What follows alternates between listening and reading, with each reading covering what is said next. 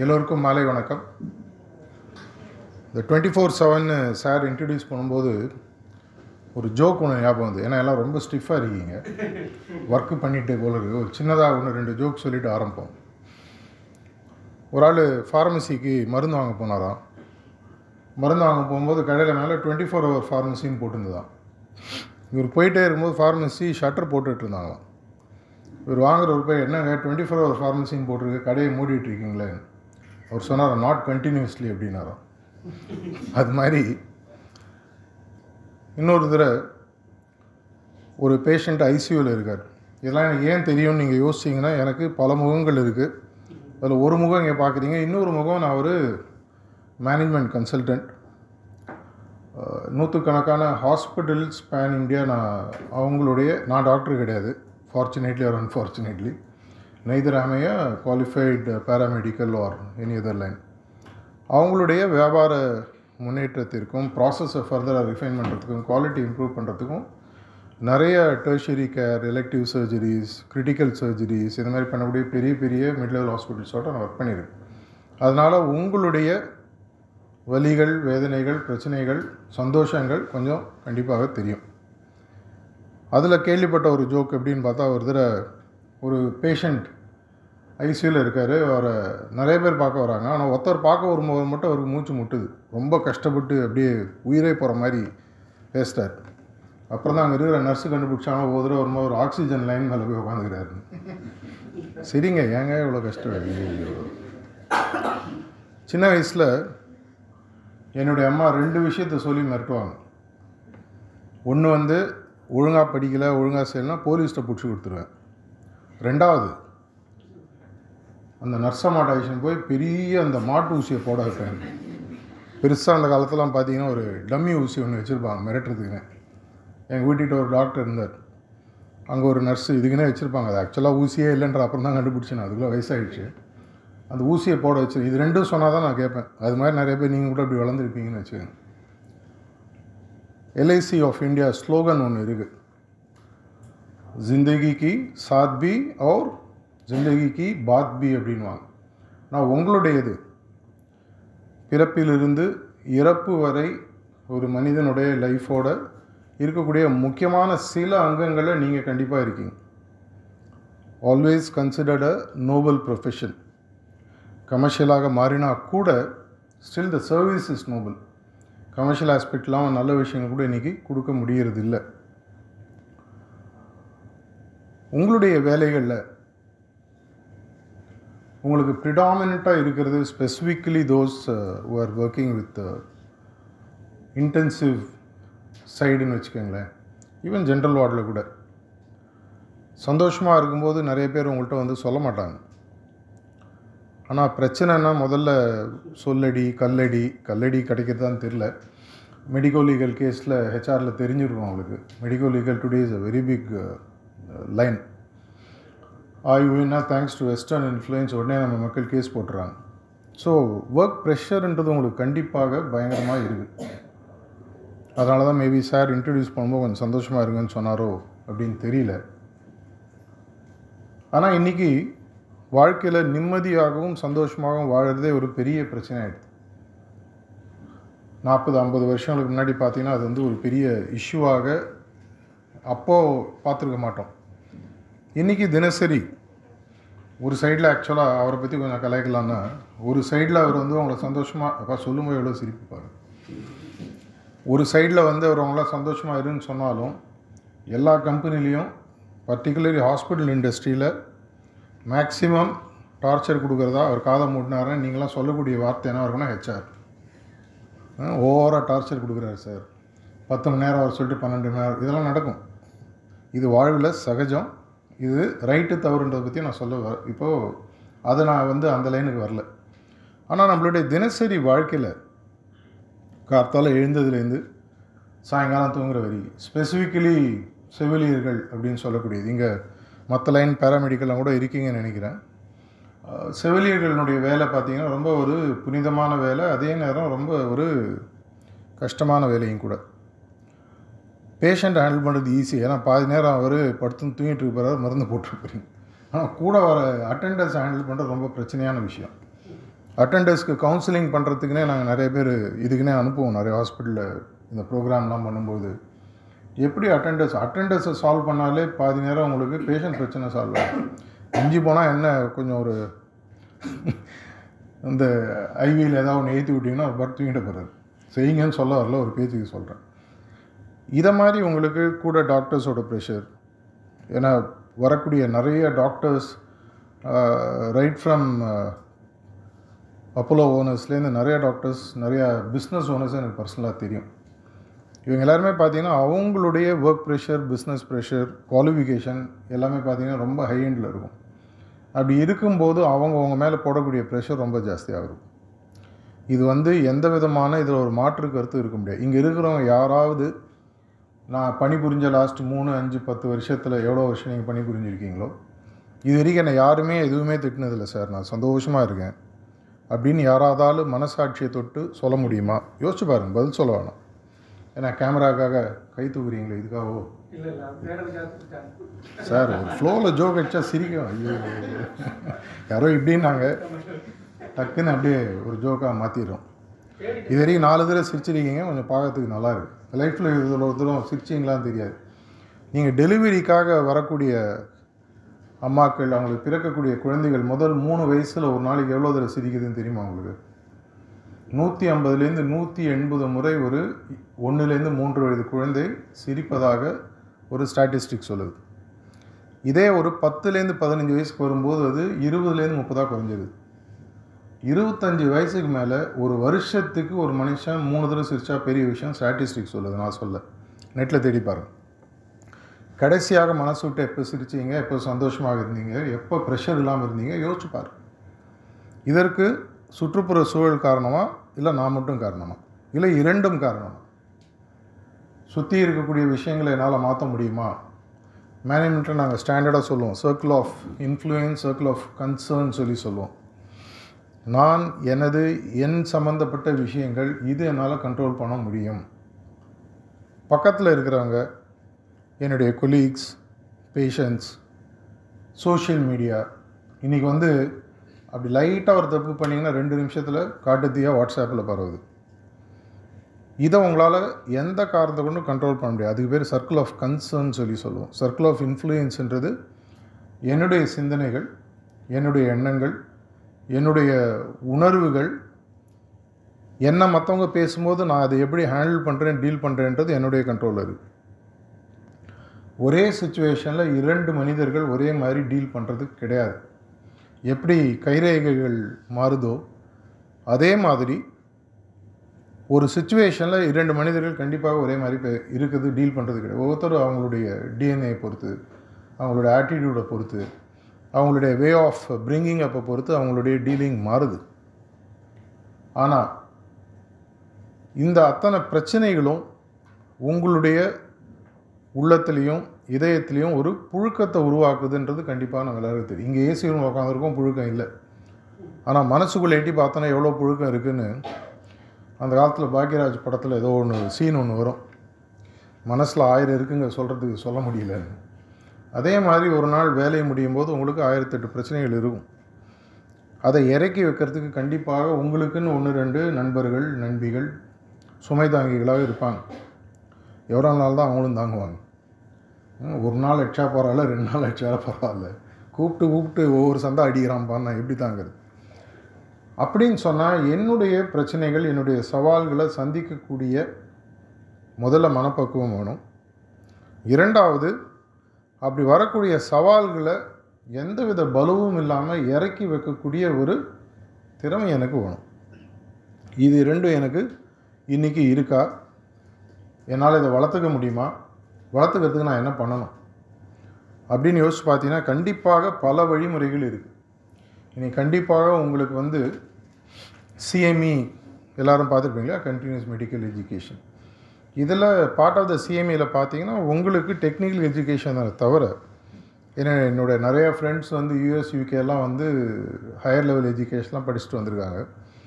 இன்றைக்கி டாப் லெவலில் நிறைய practitioners all over India even outside India இருக்காங்க ஈவன் யூஎஸில் கூட ரைட் ஃப்ரம் ஆங்காலஜிஸ்ட் என்ன வேணால் எடுங்க நெஃப்ராலஜி எது எடுத்தாலும் எல்லா லைன்லையும் ஏதோ ஒரு டாக்டர் ஏதோ ஒரு இடத்துல எங்களுக்கு தெரிஞ்சவங்க இருப்பாங்க. ஆனால் இவங்க அத்தனை பேருக்கும் இன்றைக்கி இந்தியாவில் இது வரைக்கும் பெருசாக சொல்லி கொடுக்காத ஒரு விஷயம் டெர்ஷரி கேரில் அவங்க சொல்லிக் கொடுக்கறது என்னன்னு எடுத்து பார்த்தீங்கன்னா மனிதர்களை எப்படி டீல் பண்ணுறது என்னுடைய ஃப்ரெண்டு ஒருத்தர் யூகேயில் பன்னெண்டு வருஷம் முன்னாடி படிச்சுட்டு வந்தார். மூணு வருஷம் கோர்ஸ் அது. அதில் ஆறு மாதம் அவங்களுக்கு சொல்லி கொடுத்தது பியூர்லி பார்த்தீங்கன்னா எப்படி லிசன் பண்ணணும்? என்ன மாதிரி ஆட்டிடியூடை மெயின்டைன் பண்ணணும்? எப்படி ஒருத்தர் பிரச்சனையோட வருமோ அவங்கள்ட்ட பேசணும்? இந்த மாதிரி நான் சொன்னேன் டாக்டர் படிப்புனே எதுக்கு போனேன் இல்லைப்பா இதெல்லாம் எங்களுக்கு இருக்குது கோர்ஸ் மெட்டீரியல்லாம் காமிச்சார். ஹவு டு லிசன் அது வந்து ப்ராக்டிஸ் பண்ணுறாங்களா இல்லையான்றது வேறு விஷயம். ஆனால் இன்றைக்கி நம்மளுடைய தினசரி வாழ்க்கையில் ஸ்பெசிஃபிக்லி இந்த ஃபாஸ்ட் பேஸ்ட் வேர்ல்டு உங்களுடைய மனதளவில் வரக்கூடிய பிரச்சனைகளை சால்வ் பண்ணுறதுக்கு உங்களுக்கு கண்டினியூஸாக ஒரு ஆர்கனைசேஷனால் சப்போர்ட் நார்மலாக பண்ண முடியாது. அவ்வளோ ஈஸி கிடையாது. ஏன் ரொம்ப சிம்பிளாக சொல்லணும்? ஹெச்ஆர் ஆங்கிள் அவருக்கு புரியக்கூடிய லாங்குவேஜில் சொல்லணும்னா உங்களுக்கு ஏதோ ஒரு சிடிசி காஸ்ட் கம்பெனின்னு சொல்லுவாங்க கொடுக்குறாங்க இல்லையா? இந்த காஸ்ட் கம்பெனியில் அவங்க ஏதோ ஒரு ஆர்ஓஐ கம்பெனிக்கு வந்தாங்க ரிட்டர்ன் ஆன் இன்வெஸ்ட்மெண்ட்டுன்னு சொல்லுவாங்க. அது வரணும்னு சொன்னால் ப்ரிடாமினெண்ட்டாக உங்களுக்கு கொடுக்கக்கூடிய இன்புட்ஸ் என்னவாக இருக்கும்னு சொன்னால் ப்ரொடக்டிவிட்டி இம்ப்ரூவ்மெண்ட் ரிலேட்டட் இன்புட்ஸாக தான் கொடுப்பாங்க. இப்படி டீல் பண்ணணும். இந்த பில்லிங்கில் இப்படி ஹேண்டில் பண்ணணும். இந்த மாதிரி பிரச்சனை வந்தால் இது மாதிரி சால்வ் பண்ணணும். எல்லாமே பார்த்திங்கன்னா ப்ரொடக்டிவிட்டி ரிலேட்டடாக இருக்கும். ஆனால் இந்த ப்ரொடக்டிவிட்டின்றது ஒரு வெளியில் நம்ம பார்க்கக்கூடிய விஷயம். இதுக்கு கீழே இருக்கக்கூடிய ஃபவுண்டேஷன் பில்டிங்கை தான் நம்ம பார்க்குறோம். ஃபவுண்டேஷனை பார்க்குறதுல அந்த ஃபவுண்டேஷன் எது இல்லை யாருன்னு பார்த்தீங்கன்னா அது உண்மையாக நீங்கள் தான். நீங்கள் தான் மனிதர்களாக அதை பார்க்குறீங்க. உங்களுடைய உள்ள வடிவேலு ஜோக்கில் சொல்கிற மாதிரி பில்டிங்கு ஸ்ட்ராங்கு பேஸ்மெண்ட் வீக்குன்ற மாதிரி உங்களுக்கு உள்ளே இருக்கக்கூடிய மனிதர் ஸ்ட்ராங்காக இல்லைன்னு சொன்னால் ஒரு லெவலுக்கு மேலே உடஞ்சிருவீங்க. நான் டீல் பண்ண ஹண்ட்ரட் ப்ளஸ் ஹாஸ்பிட்டல்ஸ் டைரெக்டாக பார்த்தீங்கன்னா nursing attrition is about forty to fifty percent இங்கே எவ்வளோன்னு எனக்கு தெரியாது. ஆட்ரிஷன்றது எந்த அளவுக்கு வேகமாக வேலையில் சேர்ந்து வேலையில் வெளியில் போகிறாங்களோ அதை கால்குலேட் பண்ணுற ஒரு ரேஷியோ அட்லீஸ்ட் நான் பார்த்த வரி இந்த மீனாட்சி ஹாஸ்பிட்டல் குரூப்பில் என்ன ஆட்ரிஷன் எனக்கு தெரியாது. ஆனால் ஆட்ரிஷன்றது இன்றைக்கி ஒரு பெரிய இஷ்யூ ஆட்ரிஷனை விட்டு போகிறவங்களுடைய எக்ஸிட் இன்டர்வியூஸ்ன்னு சொல்லுவாங்க. சில கம்பெனியில் பண்ணுறாங்க சில கம்பெனியில் பண்ணுறதில்ல இந்த எக்ஸிட் இன்டர்வியூஸில் நார்மலாக அவங்களை கேட்கப்படக்கூடிய கேள்வி எதுக்காக நீ வேலையை விடுறாரு நார்மலாக இன்வேரியபிளி பார்த்தீங்கன்னா ஒர்க் ப்ரெஷர் சம்பளம் செகண்ட்ரி இல்லை என் கூட ஒர்க் பண்ணுற கொலீக்ஸு என்னோட சரியாக பேசுதில்ல மரியாதை இல்லாமல் பேசுகிறாங்க ஆங்கிலத்தில் ஹெச்ஆர் லாங்குவேஜில் ஒரு வார்த்தை இருக்குது people don't quit organisation people quit their பாஸஸ்ன்னு சொல்லி சொல்லுவாங்க யாரும் கம்பெனியை குவிட் பண்ணுறது அவங்களோட பாஸை தான் பிடிக்காமல் வேலையை விட்டு போகிறாங்க எனக்கு அந்த ஆள் மூஞ்சியை பார்க்க பிடிக்கல. வேற எங்கேயா நான் போகிறேன் அந்த கம்பெனியில் இன்னும் சம்பளம் கம்மிப்பா பரவாயில்லப்பா. இந்த ஆளோட கொடுத்த நேரத்தை விட வேற எங்கேயா இருக்குது பெட்ரு இது எல்லா இடத்துலையும் நடக்குது. யாருமே பர்ஃபெக்ட் பாஸ் கிடையாது. Perfect boss is yet to be born or is already டெட்னு இங்கிலீஷில் சொல்லுவாங்க. இன்னும் பிறக்கல இல்லை ஏறினா இருந்தாலும் செத்து போயிட்டான்.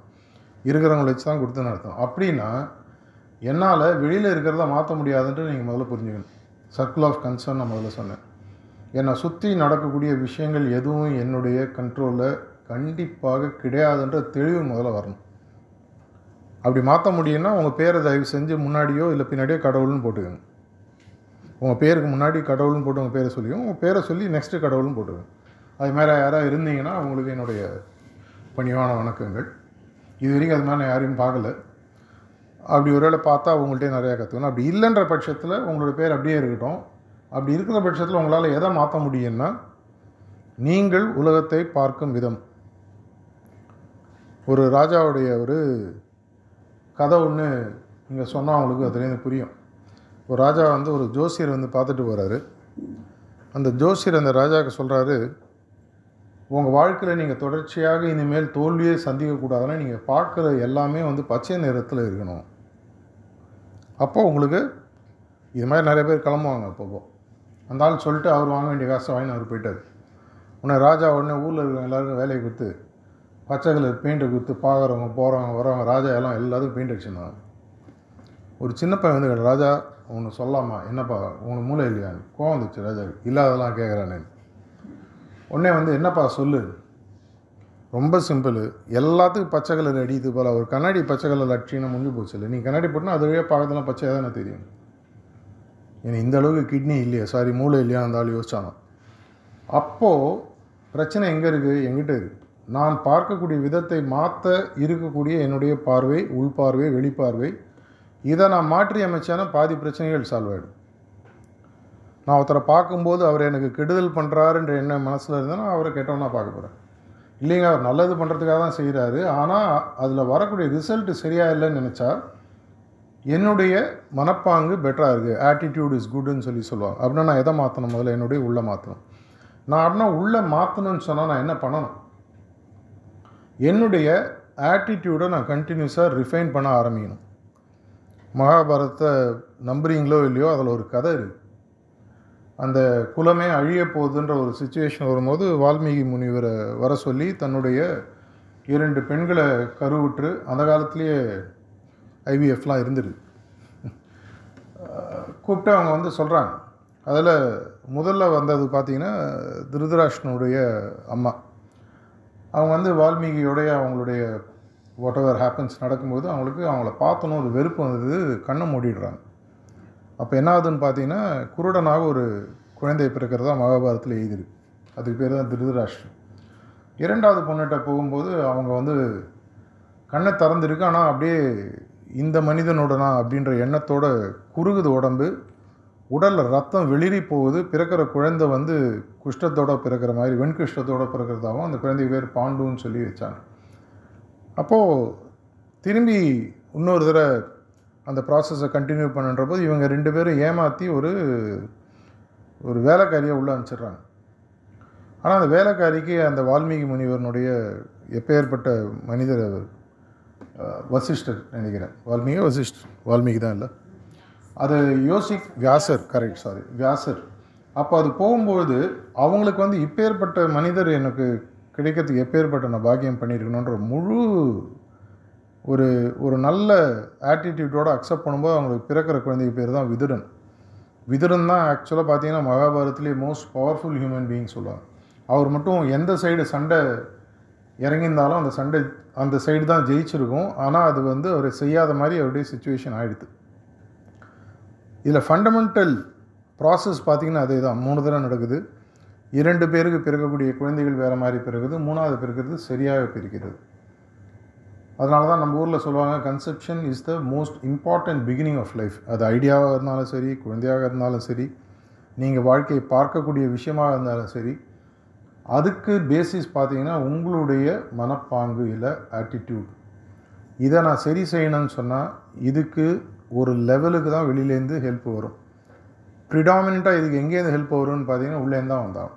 ஆனால் இந்த ப்ராசஸ் வெளியிலேருந்து ஆரம்பிக்கலாம். இப்போ நான் பார்க்கக்கூடிய விதத்தில் எப்படி மாற்றங்களை கொண்டு வருவது? இந்த மாற்றங்கள் மூலமாக நான் உலகத்தை எப்படி பார்க்குறேன்? அதை பார்ப்பதன் மூலமாக என் வரக்கூடிய சின்ன சின்ன பிரச்சனைகளை என்னால் எப்படி சுச்சுவே உங்களுக்கு ப்ரிடாமினாக பார்த்தீங்கன்னா நீங்கள் பண்ணுறது சுச்சுவேஷனல் ஹேண்ட்லிங் அந்த நேரத்தில் நீங்களும் நீங்கள் பிரச்சனையில் சம்மந்தப்பட்டவர்களும் பாதிக்காத அளவுக்கு அதை ஹேண்டில் பண்ணிட்டு வெளியில் வரும். அப்படின்னா நான் அதை பார்க்கக்கூடிய விதம். ஒருத்தர் வந்து சண்டை போடுறாருன்னா அதை நான் சண்டையாக பார்க்கலாம். இல்லை அவருக்கு இருக்கக்கூடிய ஒரு பிரச்சனையை சமாளிக்கக்கூடிய ஒரு சுச்சுவேஷன் எனக்கு கிடச்சிருக்குன்னு அதை எடுத்து நான் சால்வ் பண்ணலாம். இதை தான் வந்து அந்த ஆறு மாதம் என்னுடைய ஃப்ரெண்டு சொன்னால் சொல்லி கொடுத்தாங்க. ஒரு பிரச்சனைன்னு வரும்போது சொல்கிற ஆளை பார்க்காத அந்த சொல்கிறவனுடைய இன்டென்ட்டை பாரு. ஏன்னா எல்லாருக்குமே வந்து இது மாதிரி கிளாஸ் ரூம் போட்டு எப்படி பேசணும் யாரும் சொல்லி கொடுத்துருக்க மாட்டாங்க. அப்போ அவங்களுக்கு பேச தெரியாது. ஸ்பெசிஃபிக்காக ஒரு தஞ்சாவூர் மாதிரி லொக்கேஷன் வரும்போது பக்கத்துலேருந்து உங்களுக்கு ஃபீடர் வில்லேஜஸ் நிறையா பேஷண்ட்ஸ்லாம் வருவாங்க. வரவங்க எல்லாருக்குமே எப்படி பேசணும்னு தெரியாது தெரியுன்ற அவசியம் இல்லை. அப்படின்னா உள்ளே வரவங்க எதை பற்றி பேசுகிறாங்க என்ன பேசுகிறாங்கன்றதுக்கு பேர் தான் இன்டென்ட் வரவங்களோட இன்டென்ட் ப்ரிடாமினண்ட்டாக என்னவாக இருக்கும்? நான் அழிச்சிட்டு வர பேஷண்ட்டு முதல்ல பத்திரமாக காப்பாற்றப்பட்டு இல்லை அவருக்கு பண்ணக்கூடிய சர்ஜரி கரெக்டாக நடந்து டிஸ்சார்ஜ் பண்ணிட்டு அழிச்சிட்டு போவோம் இரண்டாவது எனக்கு தெரிஞ்சு நான் கொடுக்குற பணம் சரியான அளவுக்கு பணமாக இது ரெண்டு தான் ப்ரிடாமினன்ட் நான் நிறைய பேஷண்ட்ஸை நிறைய ஹாஸ்பிட்டலில் மீட் பண்ணியிருக்கேன். இது ரெண்டு தான் நார்மலாக கேட்குறேன் சார் என் பேஷண்ட் நான் ஐஷ்ணனும் ஒழுங்காக இருப்பாங்களா? இவங்க யாரும் தகவலே சொல்கிறதில்ல எதை கேட்டாலும் இங்கே போகிறாங்க தமிழ் படத்தெல்லாம் பார்த்தீங்கன்னா ரெண்டு ரூம் போயிட்டு போயிட்டு போயிட்டு போயிட்டு வந்துட்டு இருப்பாங்க. எதாக இருந்தாலும் நாற்பத்தெட்டு மணி நேரத்துக்கு தான் சொல்ல முடியும். ஸ்டாண்டர்ட் தமிழ் பட வசனம் அந்த காலத்தில். எதுவுமே சொல்ல மாட்டேன்றாங்க. They are not being transparent ரெண்டாவது சொன்னது வேறு கொடுத்த பில்லு வேறு. இதுதான் அவங்களுக்கு வரக்கூடிய ரெண்டு மேக்ஸிமம் பிரச்சனை. இது நான் நிறைய ஹாஸ்பிட்டல்ஸில் பார்த்துருக்கேன். இது இரண்டுத்துக்கும் ஃபண்டமெண்டலாக பார்த்தீங்கன்னா அவங்களோட இன்டென்ட் என்ன? நீங்கள் உயிரை காப்பாற்றுவீங்க இது யாராலையும் செய்ய முடியாத ஒரு பெரிய ப்ரொஃபஷன் நீங்கள் மட்டும் இல்லை டாக்டர்ஸ் மொத்த செட்டப் எல்லாமே. அதற்குன்னு சரியான ஒரு கிரயம்னு இருக்குது இது இரண்டும் கரெக்டாக இருந்தாலும் பேஷண்ட் ஹாப்பியாக போயிடும். இந்த இன்டென்ட் உங்களுக்கு புரிஞ்சிடுச்சுன்னு சொன்னால் நீங்கள் அவங்கள பார்க்கக்கூடிய விதம் நாள்லேருந்து மாற ஆரம்பிச்சிடும் அப்படி மாறணும்னு சொன்னால் முதல்ல நான் பார்க்கக்கூடிய அந்த பார்வை அந்த க்ரீன் கிளாஸோ என்ன கிளாஸ் நீங்கள் போட்டு கரெக்டாக மாறணும். இதை சரி செய்வதற்கு ஃபண்டமெண்டலாக பல டூல்ஸ் இருந்தாலும் மோஸ்ட் எஃபெக்டிவ் டூல் அப்படின்னு சொல்லி பார்த்தீங்கன்னா தியானம். இன்ட்ரடக்ஷனில் அதான் சொன்னார் அவர். உங்களுடைய டென்ஷனையும் ஸ்ட்ரெஸ்ஸையும் டீல் பண்ணுறதுக்கு சொன்னார். அது கண்டிப்பாக நடக்கும். வெறும் இது ஒரு ஸ்ட்ரெஸ் டீலிங் மெக்கானிசம் மட்டும் கிடையாது. நீங்கள் உங்களை சுற்றி இருக்கிறவங்க நிம்மதியாகவும் சந்தோஷமாக இருக்கும் என்னுடைய வாழ்க்கையில் நான் பார்த்த என்னுடைய ப்ரொஃபஷன் வந்து நிறைய மக்களை தினசரி மீட் பண்ணுறேன் both for Heartfulness and for my profession அதில் எல்லாருமே சொல்கிறது சார் எனக்கு ரெண்டு விஷயங்கள் கண்டிப்பாக ஆகணும் சார். எவ்வளோ சம்பாதிக்கிறோன்றது முக்கியம் இல்லை மற்றதெல்லாம் முக்கியம் இல்லை. ரெண்டு விஷயம். படுத்தா தூங்கணும். அன்றைய தினம் நான் சந்தோஷமாக வாழ்ந்துருக்கணும் ஸோ ரெண்டு தான் மொத்தமாக மனுஷன் நார்மலாக பார்க்குறான் பீஸ் ஹாப்பினஸ்ன்னு சொல்லி சொல்கிறேன் நிம்மதி சந்தோஷம். இது இரண்டும் ஆக்சுவலாக ஃபண்டமெண்டலி பார்த்தீங்கன்னா அதனுடைய கண்ட்ரோல் வந்து உங்கள் கையில் தான் இருக்குது இப்போ ஒரு ஸ்ட்ரெஸ்ஸு வருது இம்மீடியட்டாக ஒரு பேஷண்ட் ஒரு பிரச்சனையோட வராதான் நீங்கள் ஃபஸ்ட்டு என்ன பண்ணுவீங்க? சிம்டமேட்டிக் ரிலீஃப்னு சொல்லி கொடுப்பீங்க கரெக்டாக ஃபஸ்ட்டு கொடுத்து சிம்டமேட்டிக் ரிலீஃப் அதுக்கப்புறம் ரூட் காஸை ஸ்டடி பண்ணி அது என்ன டிசீஸ்ன்றதை கண்டுபிடிச்சி அதுக்கு எய்தர் ஷார்ட் டேர்மோ லாங் டேர்மோ ஒரு சொல்யூஷனை கொடுப்போம் சர்ஜரியாக இருந்தாலும் சரி இல்லை வேறு ஏதாவது ரிக்கவரி ப்ராசஸாக இருந்தாலும் சரி. அதே மாதிரி உங்களுக்கு வரக்கூடிய அந்த ஸ்ட்ரெஸ்ஸுக்கு ரெண்டு மூல காரணம் ஒரு மூல காரணம் கண்டிப்பாக இருக்குது பட் ஷார்ட் டேர்மில் உங்களுக்கு சிம்டமேட்டிக் ரிலீஃப் அப்படின்னு போகணுன்னு சொன்னால் அந்த பிரச்சனை நடக்கும்போது உங்கள் மனசை சாந்தப்படுத்தக்கூடிய ஒரு முக்கியமான டூல் ஏற்கனவே உங்களுக்கு தெரிஞ்சாலும் சரி இல்லைனாலும் இன்றைக்கி கொடுக்க போகிறோம் என்னன்னு பார்த்தீங்கன்னா தியானம் இன்னொன்று சுத்திகரிப்பு மூணாவது பிரார்த்தனை. மூணே மூணு டூல் தான். ரொம்ப சிம்பிளாக சொன்னால் எம்சிபின்னு எழுதி வச்சுக்கோங்க. மெடிடேஷன் க்ளீனிங் ப்ரேயர் இதை மூணுத்தையும் நீங்கள் கரெக்டாக எப்போ வேணால் யூஸ் பண்ணலாம். இதுக்கு இந்த டைமில் தான் யூஸ் பண்ணுன்றது இல்லை இந்த மதத்தை சார்ந்தவங்க தான் யூஸ் பண்ணணும் இந்த வயதை சார்ந்தவங்க தான் யூஸ் பண்ணணும் இந்த சோஷியல் ஸ்டேட்டஸில் இருக்கிறவங்க தான் யூஸ் பண்ணணும் கிடையவே கிடையாது. யார் வேணால் பதினஞ்சு வயசுக்கு மேலே இன்ட்ரெஸ்ட் இருக்கவங்க யார் வேணால் யூஸ் பண்ணலாம். தியானம் உங்கள் மனசை சாந்தப்படுத்தக்கூடியது. க்ளீனிங் இல்லை சுத்திகரிப்புன்னு சொல்லுவோம். இது எந்த பிரச்சனை வந்தாலும் ரொம்ப சிம்பிளாக சரி உங்களுடைய ட்ரெஸ்ஸில் ஒரு டொமேட்டோ சாஸ் கொட்டிடுச்சுன்னு சொன்னால் ஏதாவது ஒரு கெமிக்கல் எடுத்து உடனடியாக போட்டு நம்ம க்ளீன் பண்ணுவோம். அப்படி விடலைன்னா அதனுடைய ஸ்ட்ரெயின் உள்ளே இறங்கி மறுநாளைக்கு துவைக்கும்போது கஷ்டமாயிடும். இல்லையா? அந்த நேரத்தில் ஸ்பாட்டில் அதுக்குன்னு குளோரின் பேஸ்டெல்லாம் நிறைய இருக்குது லைட்டாக போட்டிங்கன்னா உடனே அது டிசால்வ் ஆகிடும் அதே மாதிரி அந்த பிரச்சனை நடக்கும்போது அந்த பிரச்சனை என்னுடைய மனசை விட்டு அதை இறக்கிட்டேன்னு சொன்னால் சாயங்காலம் மறுநாள் அதுக்கு அடுத்து மறுநாள் அதனுடைய எஃபெக்டே இருக்காது. இது நிறையா செஷனில் நான் சொல்கிறது இப்போ உங்களுக்கு கையில் ஒரு வாட்டர் பாட்டிலில் கையில் கொடுத்து பிடிச்சிக்க சொன்னால் முப்பது செகண்ட் ஒரு நிமிஷம் வரைக்கும் ஈஸியாக பிடிக்க முடியும். பத்து நிமிஷம் கழிச்சு என்ன ஆகும்? கை வலிக்க ஆரம்பிக்கும். கரெக்டாக அரை மணி நேரம் கழிச்சு கை மரத்து போயிடும். அதுக்கப்புறம் அவன் கை இருக்கா இல்லைன்னே தெரியாது. அப்புறம் ஃபேண்டம் ஆர்ம்ஸ் ஃபேண்டம் லிம்ஸ்னு வாங்க அந்த மாதிரி ஆகிடும் எதனால் வருது? பாட்டில் ஹெவியாச்சா அதே வாட்டர் கை மாறிச்சா? அதே கை. எதனால்? தொடர்ச்சியாக அதை நீங்கள் பிடிச்சிட்ருக்கீங்க இதே மாதிரி நமக்கு வரக்கூடிய பிரச்சனைகள் நம்ம மனசில் தொடர்ச்சியாக பிடிச்சிட்டு அதை போட்டு அசை போட்டுகிட்டே இருந்தோம்னு சொன்னால் தமிழில் சிம்பிளாக கிராமஃபோன் ரெக்கார்டு கீழே இருந்த கிராமஃபோன் ரெக்கார்டு பாடுற மாதிரி நம்ம அதையே டொரு டொரு டொருன்னு அதையே பாடிட்டுருக்கோம் அப்படின்னா என்ன பண்ணோம் அந்த ட்ராக்லேருந்து எடுத்து அடுத்த ட்ராக்கில் வைக்கணும். Forget the past and move on சொல்லுவாங்க. ஃபர்கெட் த பாஸ்ட் அவ்வளோ ஈஸி இல்லை. ஆனால் அந்த டெக்னிக் ரொம்ப ஈஸி சொல்லிக் கொடுக்குறது இன்றைக்கி நாங்கள் உங்களுக்கு இன்னும் கொஞ்சம் நேரத்தில் சொல்லிக் கொடுக்கக்கூடிய சிம்பிளான டெக்னிக் என்னன்றதுக்கான பேஸை நான் சொல்லிடுது எப்போல்லாம் உங்களுக்கு டைம் கிடைக்குதோ எப்போல்லாம் உங்களுக்கு தேவைப்படுதோ ஸ்பாட்லேயோ ஃபிக்ஸட் டைம்லேயோ தியானம் எப்படி பண்ணணும்? இதை பண்ணும்போது வரக்கூடிய எஃபெக்டை உங்களால் தான் உணர முடியும். இப்போ உதாரணத்துக்கு உங்களுடைய ஹாஸ்பிட்டல்லையே வந்து டயட்டீஷியன்ஸ்னு சொல்லி இருப்பாங்க. இப்போ யாராவது பேஷண்ட்ஸ் வராங்க ஒபிசிட்டி பேஷண்ட்ஸோ இல்லை வேறு ஏதாவது பேஷண்ட்ஸோ வராங்க. நீங்கள் என்ன தான் அவங்களுக்கு சார்ட் போட்டு கொடுத்தாலும் அவங்களுக்கு அதனுடைய மாற்றம் எப்போ தெரியும்? அந்த சார்ட்டை போய் அவங்க இம்ப்ளிமெண்ட் பண்ணால் தான் பத்து நாள் பதினஞ்சு நாள் முப்பது நாள் கழித்து அதனுடைய மாற்றம் தெரியும். அப்படின்ற பட்சத்தில் இப்போ நான் சொல்லக்கூடிய விஷயம் இன்றைக்கே நம்ம சாம்பிள் பார்க்க போகிறோம் இந்த ஒரு ஃபிஃப்டீன் டுவெண்ட்டி மினிட்ஸ் சாம்பிள் மெடிடேஷன்லேயே உங்களுக்கு ஒரு பெரிய டிஃப்ரென்ஸ் கண்டிப்பாக தெரியும். தெரியலன்னா பரவாயில்ல. எல்லாருக்குமே உடனே இப்படி போய் அப்படிலாம் வரணுன்ற அவசியம் இல்லை. பரவாயில்ல. ஆனால் உங்களுக்கு அதில் ஒரு வித்தியாசம் தெரிஞ்சதுன்னா கொஞ்ச நாள் தொடர்ச்சியாக யூஸ் பண்ணி பாருங்கள் ஒரு முப்பது நாள் அறுபது நாள். இதுக்காக நீங்கள் பெருசாலாம் வந்து நேரம் ஒதுக்கணுன்ற அவசியம் ஒரு நாளைக்கு முப்பதுலேருந்து நாற்பத்தஞ்சு நிமிஷம் ஒதுக்க வேண்டியது. எப்பப்போலாம் மனசு சஞ்சலப்படுதோ எப்பப்போலாம் பிரச்சனை வருதோ அதுக்குன்னு சொல்லி சேரை போட்டு பர்மனெண்ட்டாக ஒரே சேரில் உட்காந்து சார் டென்ஷனாக இருக்குது டென்ஷனாக இருக்குது உட்காந்துருக்காதிங்க அப்புறம் ஹெச்ஆரில் எங்களை கேட்க ஆரம்பிச்சேன் எங்கள் வந்து சொல்லி கொடுத்துட்டு போனீங்க. எப்போ பாரு உட்காந்து தியானம் தானம் அந்தளவுக்கு ப்ரெஷருன்னு சொல்லி உட்காந்துட்டு இருக்காங்க. அது மாதிரி இல்லாமல் உண்மையாகவே இங்கே ஏதாவது ப்ரெஷர் மீட்டர்னு வச்சுருந்தீங்கன்னா வச்சு பாருங்கள் அப்படி வச்சோம் சுருன்னு ஏறிச்சுன்னா உடனே அது மாதிரி ஒன்றும் கிடையாது. உள்ளேருந்து ஒன்று சொல்லும்.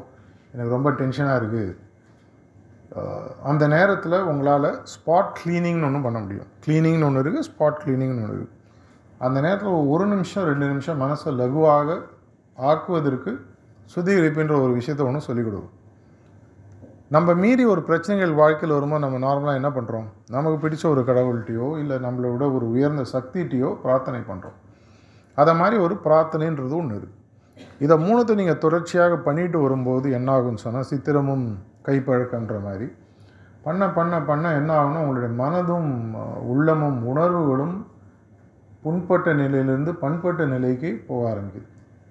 ஆட்டோமேட்டிக்காக உங்களுக்கு ஒரு மாறுதல் தெரிய ஆரம்பிக்கும் இது உடனே அரச மரத்தை சுற்றி அடி மர அடி வயத்தை தொட்டி பார்த்த மாதிரி உடனே இன்றைக்கே நடக்குமான்னு எதிர்பார்க்காதீங்க. நடந்தால் சந்தோஷம். பிரம்மகற்பம் இந்த காலத்துலேயும் நடக்குமான்னு தெரில அந்த காலத்தில் நடந்தால் புராணத்தில் சொல்கிறாங்க பிரம்மகற்பனா என்னன்னு தெரியுமா? தெரியாது.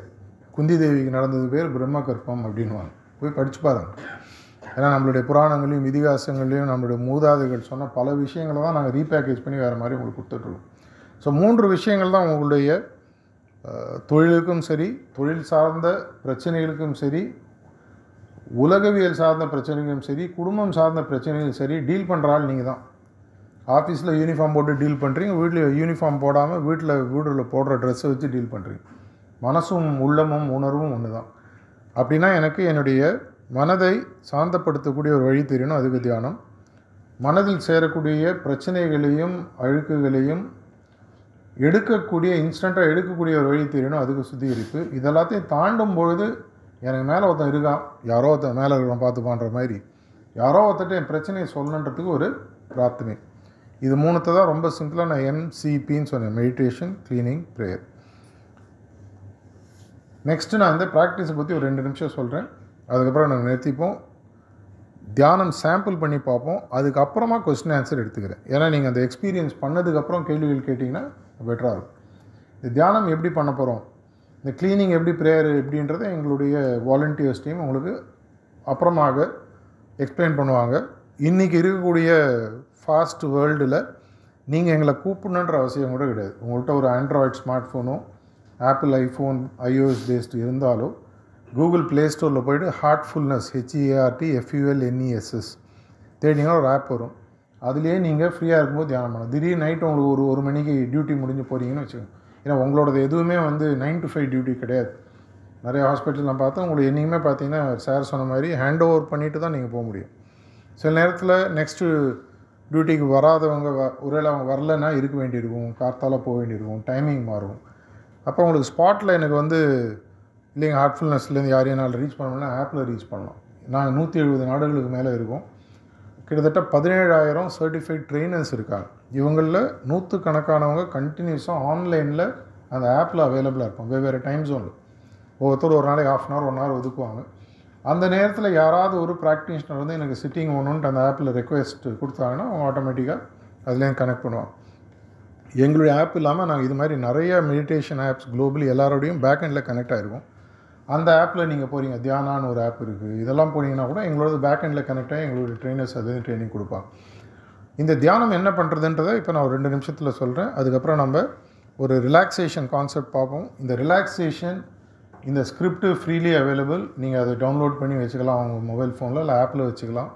இதை கேட்டிங்கன்னா less than one to two minutes உங்களுக்கு உடலில் இருக்கக்கூடிய எல்லா பிரச்சனைகளும் அட்லீஸ்ட் ஒரு சிம்டமேட்டிக் ரிலீஃபாக போகக்கூடிய ஒரு சுச்சுவேஷனை நீங்கள் பார்ப்பீங்க. அதுக்கான சாம்பிளோட தான் நம்ம ஆரம்பிக்க போகிறோம் முதல்ல இப்போ எங்கள் கூட வந்த வாலண்டியர் என்ன பண்ணுவார்? ஒரு ரிலாக்ஸேஷன் டெக்னிக்குன்னு பண்ணுவார். ஒரு ஃபோர் டு ஃபைவ் மினிட்ஸ் போகும். இந்த நேரத்தில் தயவு செஞ்சு நீங்கள் இது ஆரம்பித்ததுலேருந்து கடைசியில் தட்ஸ் ஆல்னு ஒரு குரல் கேட்குற வரைக்கும் தயவு செஞ்சு கண்ணை மூடிட்டு உட்காருங்க. இப்போவே வேண்டாம் தூங்கிட போகிறீங்க சொன்னதுக்கப்புறம் இது நடக்கும் பொழுது அவர் சில கமாண்ட்ஸ் இன்ஸ்ட்ரக்ஷன்ஸ் மாதிரி கொடுப்பார். ஃபோன் தயவு செஞ்சு இருந்து கையில் வச்சுருந்தீங்கன்னா சைலண்ட் மோட்லேயோ இல்லை சுவிச் ஆஃப் மோட்லேயோ போட்டுக்கோங்க. நடுவில் டிஸ்டர்பன்ஸ் வேணும். இது நடக்கும்பொழுது நீங்கள் என்ன பண்ணணும்? இந்த ரிலாக்ஸேஷன் கமாண்ட்ஸ் கொடுத்துட்டு கடைசியில் தியானத்தை ஆரம்பிக்கணுன்ற மாதிரி சொல்லுவார். அந்த நேரத்தில் நீங்கள் என்ன பண்ணணும்னா உலகத்தில் வியாபித்திருக்கக்கூடிய இயற்கை கடவுள் எது உங்களுக்கு தோணுதோ அந்த சக்தியானது என்னுடைய இதயத்திலும் ஒளி ரூபமாக இருக்குன்னு ஒரு சஜஷனாக வச்சுக்கணும்.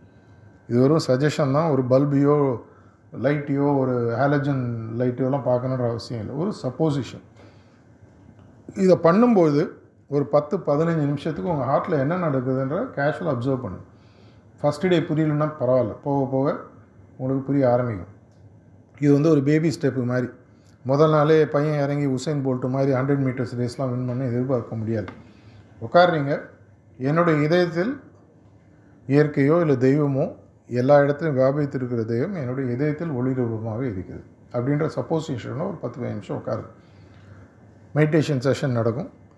ஒரு பத்து நிமிஷம் பதினஞ்சு நிமிஷம் கழிச்சு தட்ஸ் ஆல்னு ஒரு குரல் கேட்கும்போது கண்ணை மெதுவாக தரும் இது நடுவில் என்ன நடக்குது? இதன் மூலமாக நான் இப்போ பேசினதுக்கு மூலமாகவோ இல்லை இந்த தியானம் நீங்கள் செய்யும்போது உங்கள் மனசில் ஏதாவது கேள்விகள் வந்தாலோ இந்த செஷனுக்கு அப்புறமாக நம்ம அதை கொஸ்டின் ஆன்சராக டீல் பண்ணுவோம். இதுவரைக்கும் மீனாட்சி ஹாஸ்பிட்டல் எங்களுக்கு கொடுத்த வாய்ப்புக்கும் இங்கே வந்து நீங்கள் பொறுமையாக உட்காந்து கேட்டதுக்கும் ஆனால் இந்த தேதி ஞாபகம் வச்சுக்கோங்க முப்பத்தொன்று ஜூலை ரெண்டாயிரத்தி இருபத்தி ரெண்டு உங்கள் வாழ்க்கையில் என்றைக்கோ ஒரு நாளைக்கு யோசித்து பார்க்கும்போது ஒரு முக்கியமான நாளாக தோணும். ஏன்னா வாழ்க்கையில் நம்ம நடக்கக்கூடிய பெரிய பல விஷயங்கள் அது நடக்கும்போது நமக்கு தெரியறதில்ல. பத்து வருஷம் கழிச்சு ஃபோட்டோ ஓ நான் இன்னைக்கு இந்த ஸ்டேஜில் அவார்டு வாங்கினேனான்னு தோணும். அதை மாதிரி ஒரு எண்ணம் உங்களுக்கு கண்டிப்பாக வரும். இதை நான் வந்து ஒரு பெருமைக்காகவோ வேறு எதுக்காகவோ சொல்ல ப்ராக்டிக்கலாக நடந்திருக்கு. லட்சக்கணக்கான பேர் சொல்லியிருக்காங்க. சார் அன்றைக்கி வந்து சொன்னீங்க நானோ யாரோ ஒருத்தரோ நான் செஞ்சு பார்த்தோம். வாழ்க்கையில் பெருசாக ஒன்றும் மாறல. ஆனால் வாழ்க்கையில் நடக்கக்கூடிய விஷயங்களை பக்குவமாக எடுக்கக்கூடிய ஒரு மாறுதல் என்கிட்ட வந்திருக்குன்னு சொல்லுவாங்க. அந்த ஒரு மாறுதலோட உங்களுடைய வாழ்க்கை இனிலேருந்து இன்னும் சிறப்பாக அமையணும். உங்களுக்கு வரக்கூடிய பேஷன்ஸ் இன்னும் நீங்கள் ஏற்கனவே நல்லா பொறுமையாக தான் டீல் பண்ணுவீங்க தெரியும். இதை விட இன்னும் அன்பாக பொறுமையாக டீல் பண்ணி உங்களுக்கும் உங்களுடைய வாழ்க்கைக்கும் மீனாட்சி ஹாஸ்பிட்டலுக்கும் பல வெற்றிகளை தேடித்தரன்ற பிரார்த்தனையோடு இந்த பேச்சு முடிச்சுக்கிறேன். நன்றி வணக்கம்.